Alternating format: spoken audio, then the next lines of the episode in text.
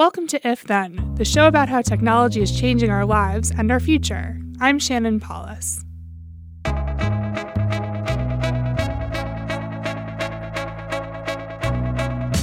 Hey everyone, welcome to If Then.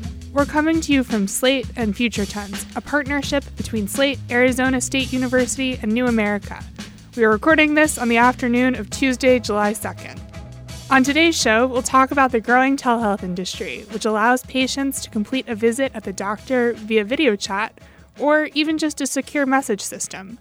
To figure out the benefits and potential drawbacks of telehealth, I'll talk to Roy Schoenberg, President and CEO of American Well, one of the first big players in the space. After the interview, my colleague Aaron Mak will join me for Don't Close My Tabs, where we'll talk about the best things we saw on the web this week. That's all coming up on If Then. On July 10th, Future Tense and the Just Space Alliance will be holding an event in Washington, D.C. called How Will We Govern Ourselves in Space?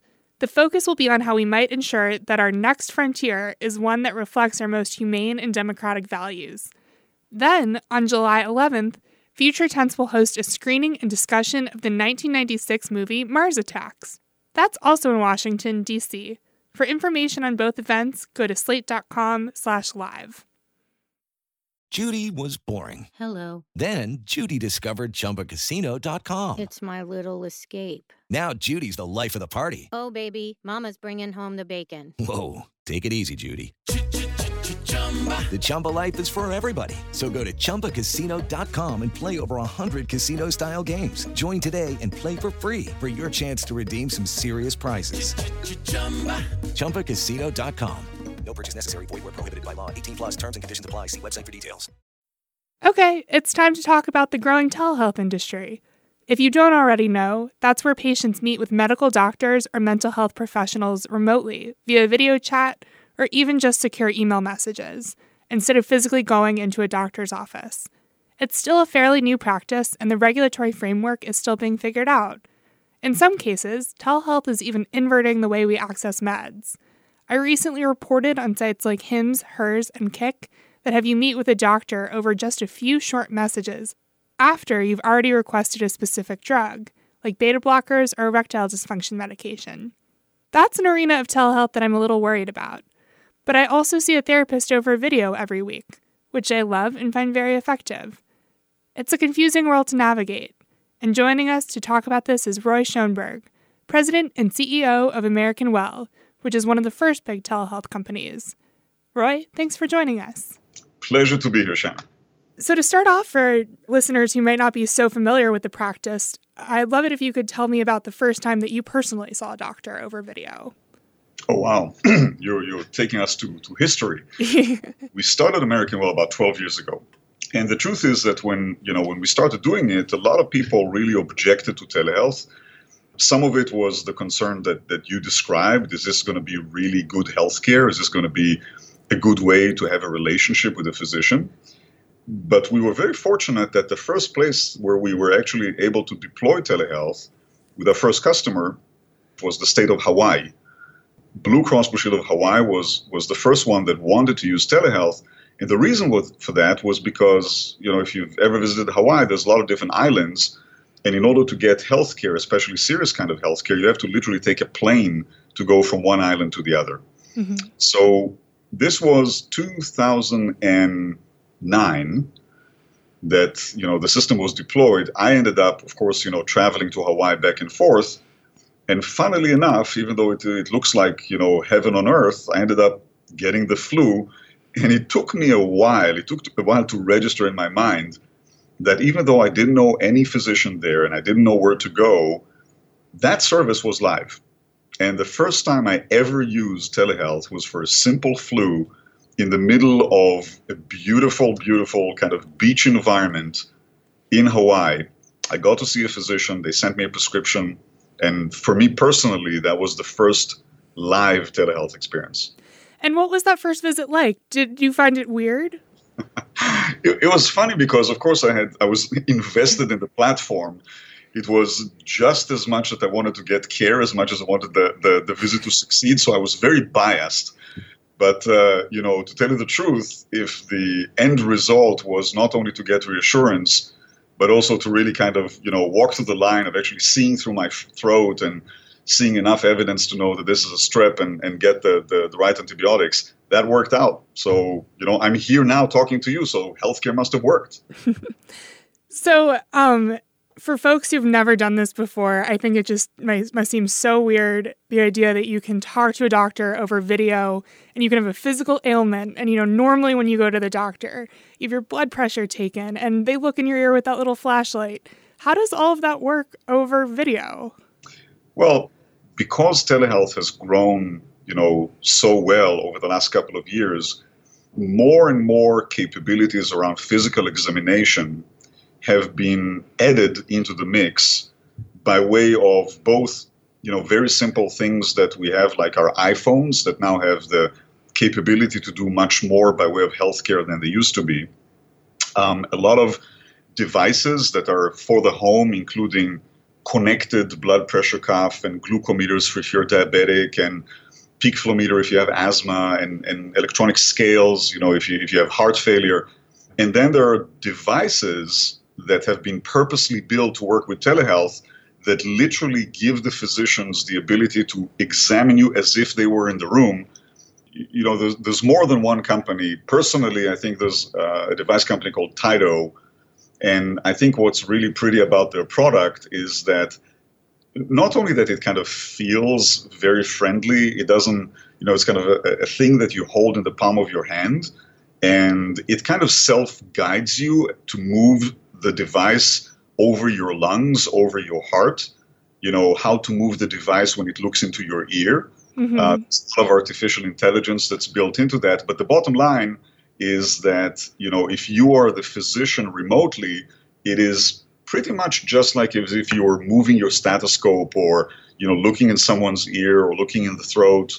And, you know, it, it really kind of goes significant distance into expanding how the remote physician can examine you and understand what you have and give you treatment. Could you tell us a little bit more about the doctors who are available on the direct to consumer platform? If I go to amwell.com and want to see a doctor, am I seeing someone who's, you know, part of a virtual care group or like a freelance doctor? Well, you see, the physicians or the clinical services that are available in the system are coming from a lot of different sources. There is a network of clinicians who is primarily available on our various systems, um, and they're part of a national physician group uh, who is mostly, and we encourage, you know, all of the physicians in that group to do both telehealth as well as physical care. But these are clinicians who are willing to commit to be on the system for shifts, not like not unlike what they do in a hospital or, or, or in a clinic. Mm-hmm. We also have a, a broader group of clinicians who are actually kind of merging their practice, their physical practice, with delivering telehealth.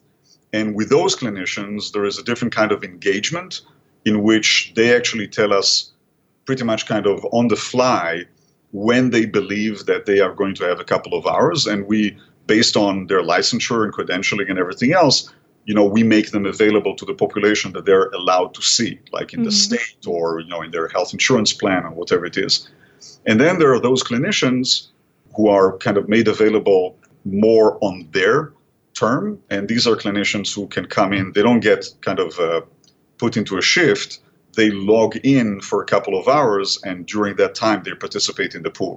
Mm-hmm. But related, irrespective of whether you belong to this group or the other group by way of the hourly engagement that you do, all of those clinicians have to go through a fairly aggressive background testing, both in terms of their clinical background and their personal background, in terms of their credentialing, their licensing.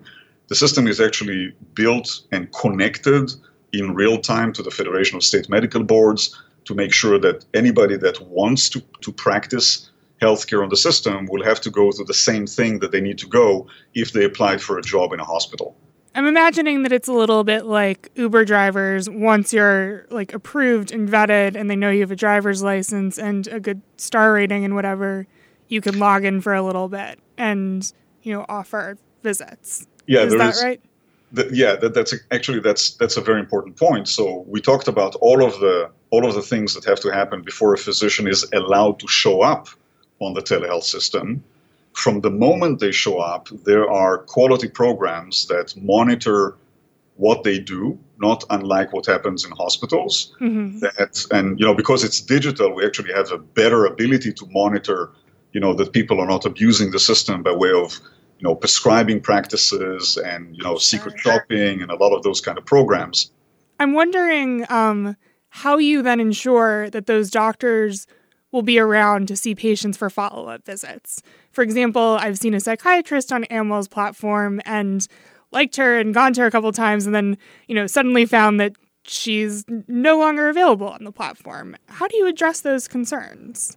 Well, I think you know we have to be honest and humble about what telehealth can do and what telehealth can't do. hmm There's a lot of issues with our healthcare system that you know include things like your doctor is no longer in that practice or what a lot of Americans are experiencing your doctor is no longer in the network because your employer changed your insurance. hmm Many doctors are moving from their practice because they're you know consolidating. There's a lot of pressures. I think that's another topic of how the industry is changing. They're joining hospital systems and changing. So it gets sometimes tricky to maintain a relationship over years or, or sometimes over a short period of time with the same physician. Technically that can happen also through telehealth. Actually on the flip side telehealth allows physicians significant more flexibility to continue to be on the system because it doesn't really isn't really married to a specific building or a specific zip code. We tend to think of telehealth as something that gives consumers or patients great flexibility. It does the same for physicians. Mm-hmm. So if I'm a clinician and I set myself up on telehealth and I move to another city or I move to another state or I'm on vacation for three days, for as long as I have an iPad with me, I can continue to see my patients. I can continue to be available. And I'm not saying that that you know stops physicians from retiring altogether or you know or changing direction, but telehealth tends to be as sticky or more than physical practices of physicians. hmm How have the laws changed over the past 10 years to make it legal to see a doctor over video anywhere in America? Well, you know, I, I can tell you that when we started doing this, and you know, we, we take the blame of being, you know, one of the first when we roll out that service in Hawaii. On the day we rolled it out, the Hawaii um, Medical Board literally sent a letter to physicians and said, you know, if you're going to do this telehealth thing, your license is going to be at risk.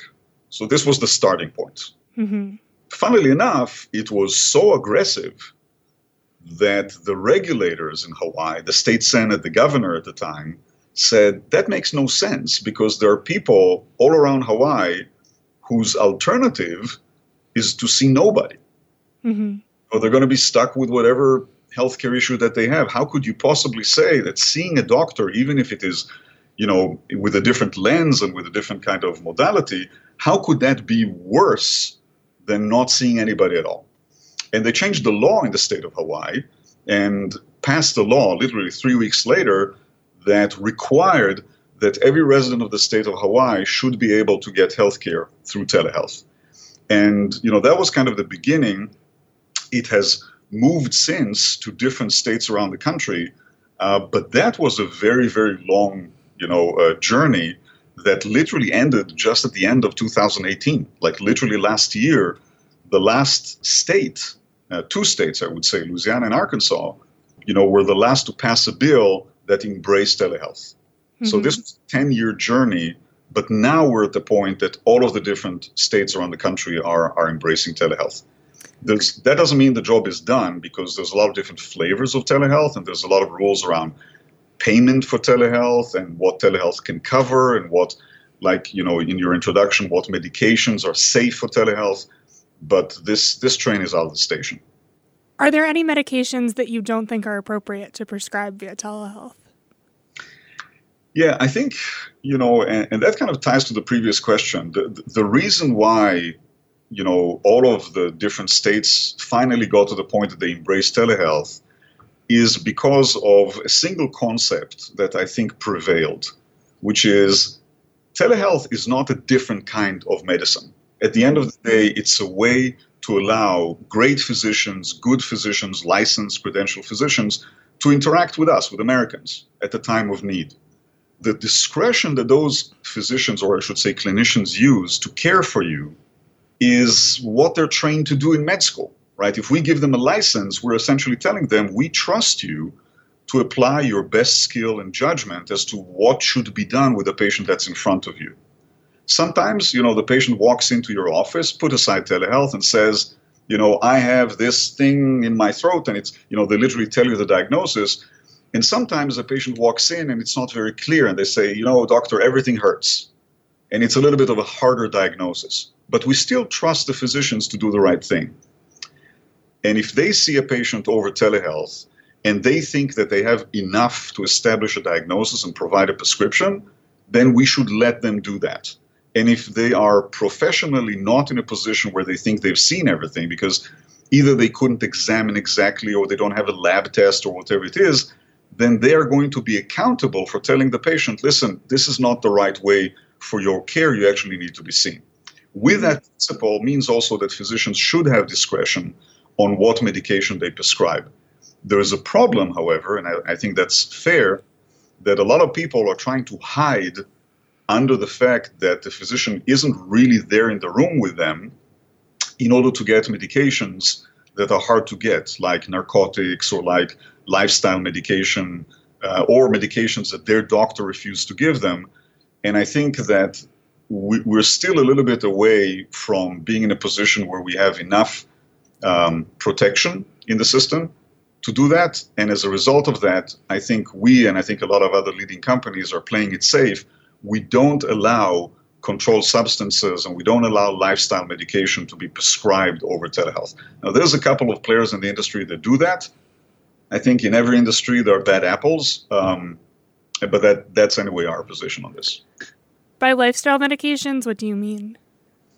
Um, you know, erectile dysfunction medication, mood stabilizers. There's, there's a couple of those that require a higher level of, um, you know, of caution, primarily because if they're dispensed without any kind of, you know, pre-evaluation of the patient in patients that have liver disease or in patients that have, you know, other kind of medical conditions, if you don't check for those before you give those medications, you can do some harm. So mm-hmm. different states have different rules around it, but there is something to be said for the fact that, you know, we need to be careful to allow telehealth to do good where it's safe and not kind of make telehealth the wild west where everybody can do anything and compromise patient safety. Are there services or drugs that you hope to be able to offer uh, via American Well or the consumer arm Amwell that you just don't feel the technology and the science is there to allow you to offer them safely? Yeah, absolutely. And I think this is, you know, a big part of the evolution of the last couple of years um, has been telehealth becoming much more than just urgent care platform.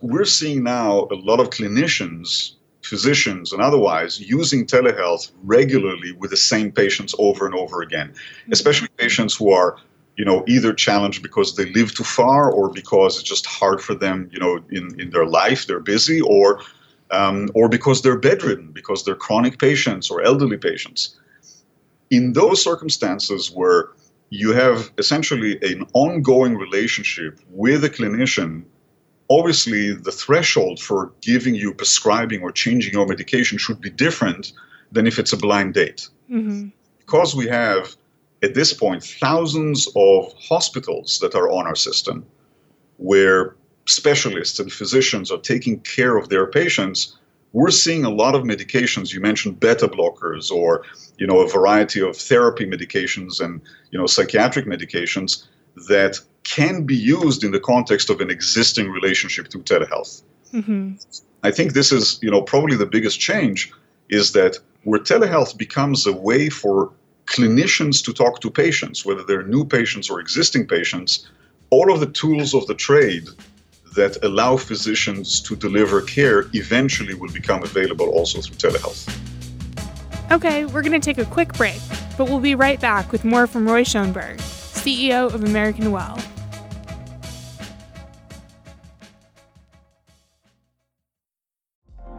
Apple Card is the perfect cashback rewards credit card.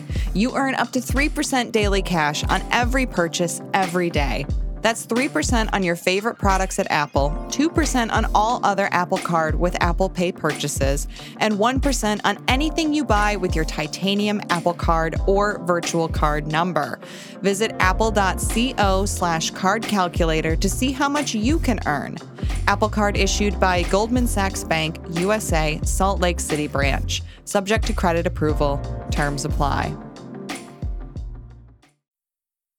Another question I have about the technology is um, video services like Skype are notoriously bad and um, notoriously kind of clip out or um, shut down when you don't want them to. Even when we were starting the call for this podcast, we had trouble hearing each other. And that inevitably happens when you're talking to a ton of patients all day over video. Right. How do you address the fact that a video connection can be a little shaky sometimes?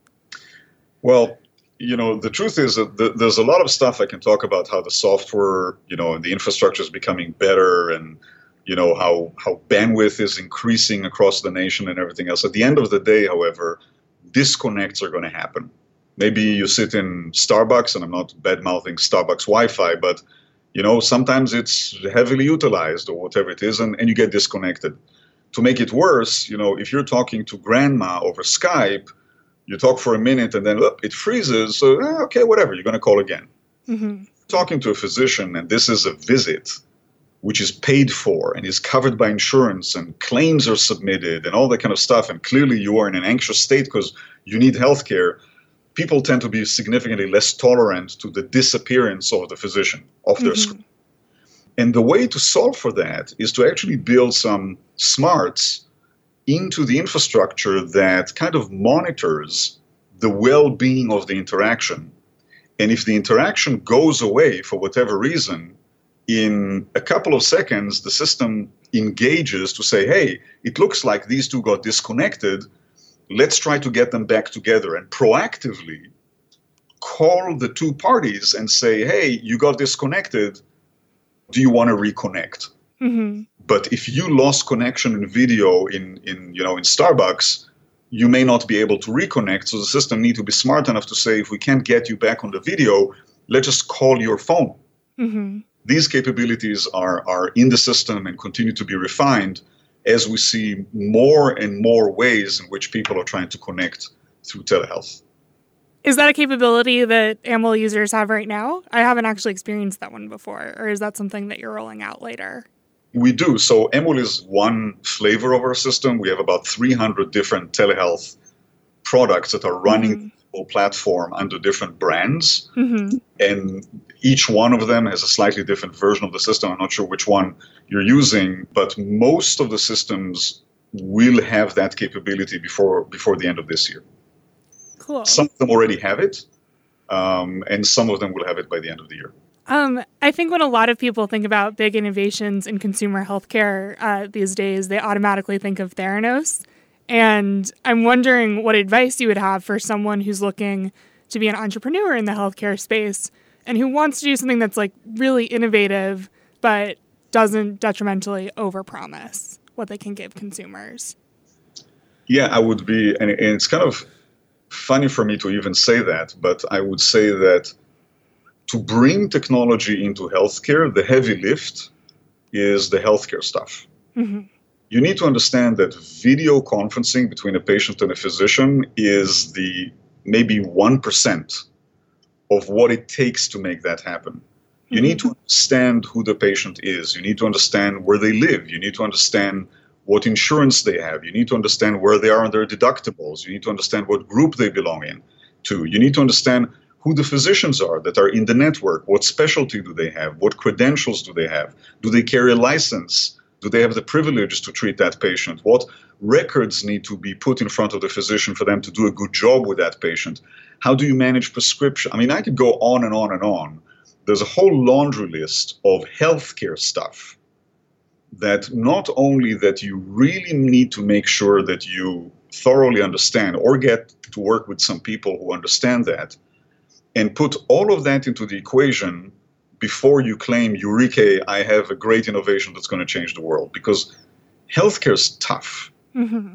Try to think about how your technology, inventive and innovative as it may be, factors into traditional healthcare. And if you, for some reason, can't make that happen, think again. You talked a little bit earlier about how doctors are trained to make good decisions about patient health care. And if someone comes in with a diagnosis that they have come up with for themselves, for example, they're supposed to, you know, maybe be critical of that or say, oh, you got it wrong. Um, but I'm wondering, as technology advances and you're talking about, you know, handheld consumer devices where the patient can kind of self examine, how does a doctor who went to medical school 30 years ago really understand all of the nuances of that mode of getting care? Or how does a therapist who, you know, trained even now understand you know whether they're able to address a patient over say text message therapy? Yeah.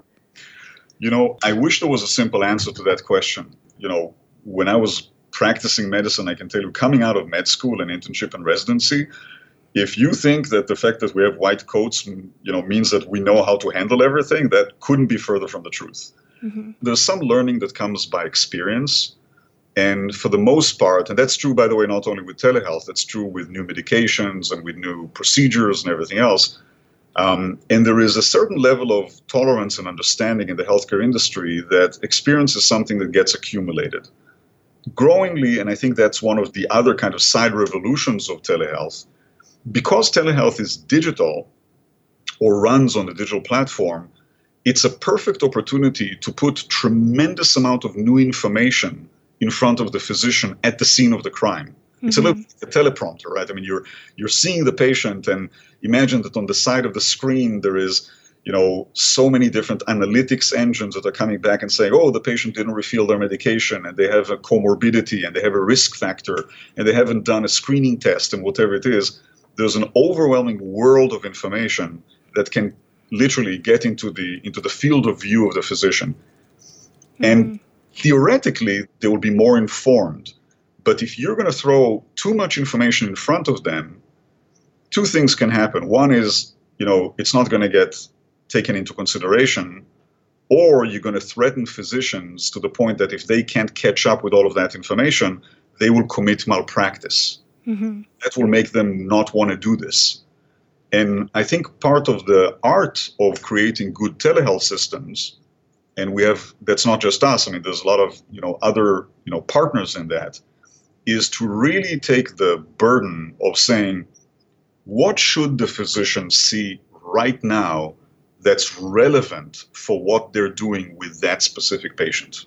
So I'm imagining if I'm in a conversation with a doctor, they might get a little um, I want to say pamphlet, but it would be virtual, like a little notification on the side of their screen, like saying, like, okay, these were her past surgeries. These are like the past diagnoses. So they can work off of that as they're looking at me and having a convo with me. Right. Is that right? It's right, but it goes, you know, with the use of artificial intelligence and some other analytics tools, we can even say, you know, this patient showed up for the flu but it also happens to be that that's a 50 year old male that's never had a colonoscopy, or that's a 40 mm. year old female patient who has never had a mammogram. Mm-hmm. And the only point of that is to really take advantage of that interaction with the clinician, not necessarily for the clinician to become, you know, the evil person to tell you you've got to do this and you got to do that, but really to try and understand what is the best way we can help that patient with that opportunity of being in front of them. One more question. Um, back in 2008 when it wasn't even legal to see a doctor over video and you were going to get all this pushback in Hawaii, what made you say, no, this is like really the way to go? Yeah, well, the personal story behind it, at the time, I was actually single and I, I tried the, the online dating thing, kind of the match.com. I'm not, I'm not making any kind of publication here. but it occurred to me that the you know what those dating sites were actually doing actually to this day is they connect supply and demand mm-hmm. and it occurred to me that at any point in time literally at this second that we're talking there are a lot of clinicians out there who are perfectly willing and able to be in front of a patient, but for whatever reason are not. hmm And at the same time that we're talking, there are thousands, hundreds of thousands, I don't know, more Americans out there who could really benefit from seeing a clinician, but are challenged for one reason or another from actually getting to see the clinician. Mm-hmm. And if there was a way for us to use technology to take advantage of that reality and broker them to one another, we will have the potential opportunity to redistribute healthcare altogether. Uh, thank you so much for joining us, Roy. Terrific. Thank you so much. Okay, we're going to take one more quick break, but we'll be right back with this week's edition of Don't Close My Tabs.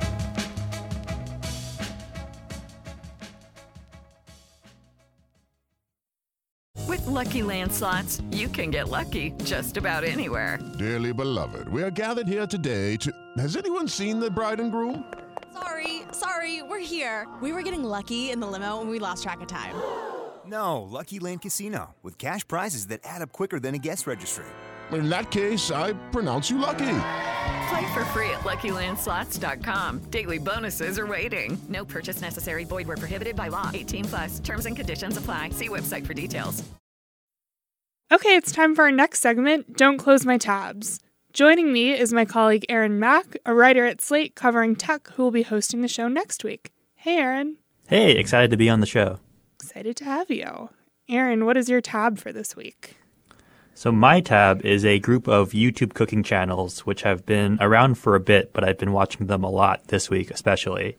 I'm talking particularly about Bon Appetit, Binging with Babish, and Epicurious. Uh, so, I grew up watching the Food Network on TV, which mostly consists of extremely polished how to cooking shows where nothing really goes wrong, or it's a high pressure competition with really stern judges. And I think what makes the YouTube cooking channels so great is that it's suited to everyday cooks. Um, and it's one of the ways that YouTube has actually really improved on network TV. I think the improv vlog style of videos on the platform makes it so that cooking seems really intimate and fun.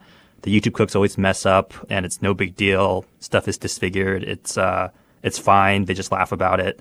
So even really ambitious projects seem like something you could cook at home. And as someone who has a lot of uh, anxiety about perfection in the kitchen, I really appreciate the lack of formality that I think YouTube culture promotes. Have you been cooking a lot more this past week as well?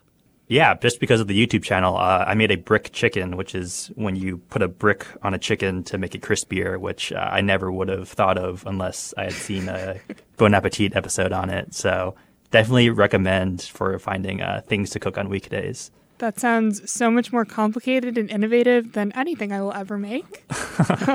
It's pretty easy. You should try it out. Cool. Um, my tabs this week are I have two, but they're related. They are both stories about the rise and fall of Babe.net, the website that is most famous for breaking the Aziz Ansari Me Too story somewhat clumsily.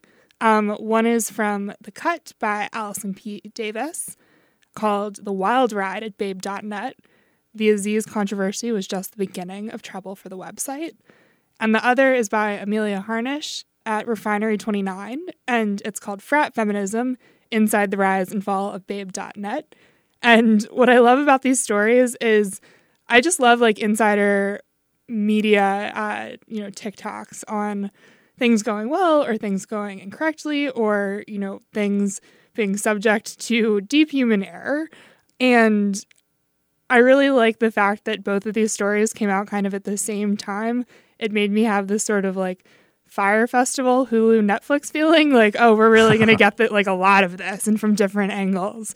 Um, but not in so much of like a delighted way because I'm in media and it is not good when websites shut down, even if they were maybe a little um, touch and go with their professionalism and needed improvement.